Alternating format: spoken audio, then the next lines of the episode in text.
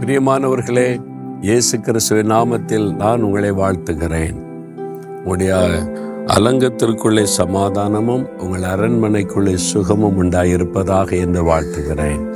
அப்படிதான் வசனத்தில் இருக்கு.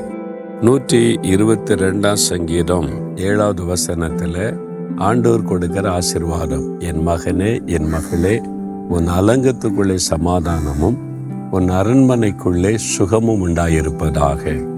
அரண்மனைன்னா ராஜாக்கள் வாழ்கிற இடங்க. நாங்கள் வாழ்றது குடிசை வீடு ஒரு வாடகை வீட்டில் இருக்கிறோம். இன்னும் சொந்த வீடு கூட இல்லை அப்படின்னு நினைக்கிறீங்களா? அதுதான் உங்களுக்கு அரண்மனை. நீங்கள் எங்கே வசிக்கிறீங்களோ அது குடிசையாக இருக்கலாம் கார வீடாக இருக்கலாம் பெரிய ஒரு பிரம்மாண்டமான வீடாக இருக்கலாம் அப்பார்ட்மெண்ட்டாக இருக்கலாம். அது தேவன் நீங்கள் வாசம் பண்ண கொடுத்திருக்கிற அரண்மனை என்று விசுவாசிங்க. உங்களுக்கு ஏற்றபடி கத்த தந்திருக்கிறார் அவ்வளோதான் சொந்தமாக ஒரு வீடு கூட இல்லையேங்க. தருவார் ஆண்டவர். விசுவாசத்தோடு கேளுங்க பெற்றுக்கொள்ளுவீங்க. இப்போ நீ எந்த வீட்டில் குடியிருக்கிறீங்களோ அங்கே ரெண்டு ஆசிர்வாதம் தேவை. ஒன்று சமாதானம் இன்னொன்று சுகம்.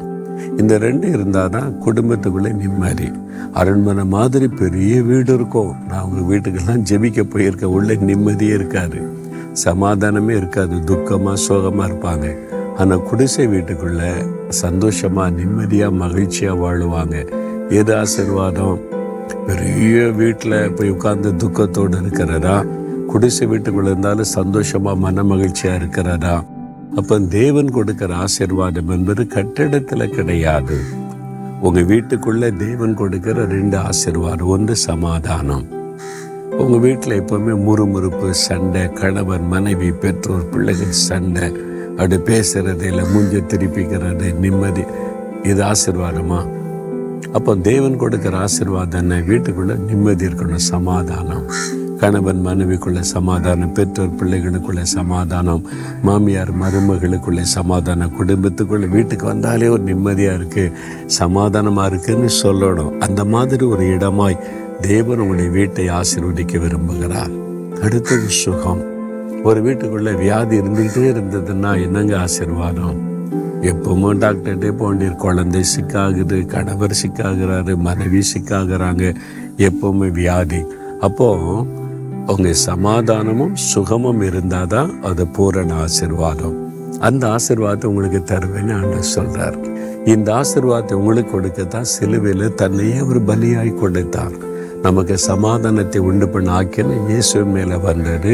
அவர் சிலுவையில் சிந்தின ரத்தத்தின் மூலம் சமாதானத்தை உண்டு பண்ணினார். இயேசுவே உங்களுடைய ரத்தத்தினால என்னை கழுவுங்க எனக்கு சமாதானம் கொடுங்க அப்படின்னு கேளுங்க. எங்கள் வீட்டுக்குள்ளே உங்களுடைய ரத்தத்தை தெளிக்கிறேன். உங்களுடைய சமாதானம் எங்கள் வீட்டுக்குள்ள எப்பவும் நிலைத்திருக்கணும் அப்படின்னு ஜெபம் பண்ணுங்க. சுகம். நமக்கு சுகம் கொடுக்கத்தான் நம்முடைய வியாதிகளை சிலுவையில் சுமந்தார். நம்முடைய நோய்களையும் பலவீனங்களையும் இயேசு சிலுவையில் சுமந்து விட்டார் என்று வசனம் சொல்லுகிறாரு ஏன் நம்முடைய வியாதியை சுமக்கணும்? நமக்கு சுகம் கொடுக்க. வியாதியை நான் ஒன்று விட்டு விளக்குவேன்னு சொல்லியிருக்கிறார்ல. என் குடும்பத்தை விட்டே வியாதியை விளக்குங்க நல்ல சுகத்தை கொடுங்க அப்படின்னு கேளு இந்த ரெண்டு ஆசிர்வாதம். இன்றைக்கு இருதயத்தில் கை வைங்க. இயேசுவே என்னுடைய குடும்பத்தில் என் வாழ்க்கையில் சமாதானத்தை சுகத்தை கொடுப்பதற்காய் சிலுவில் நீங்கள் ரத்த சிந்தி மறித்து உயிர்த்தெழுந்தீங்க.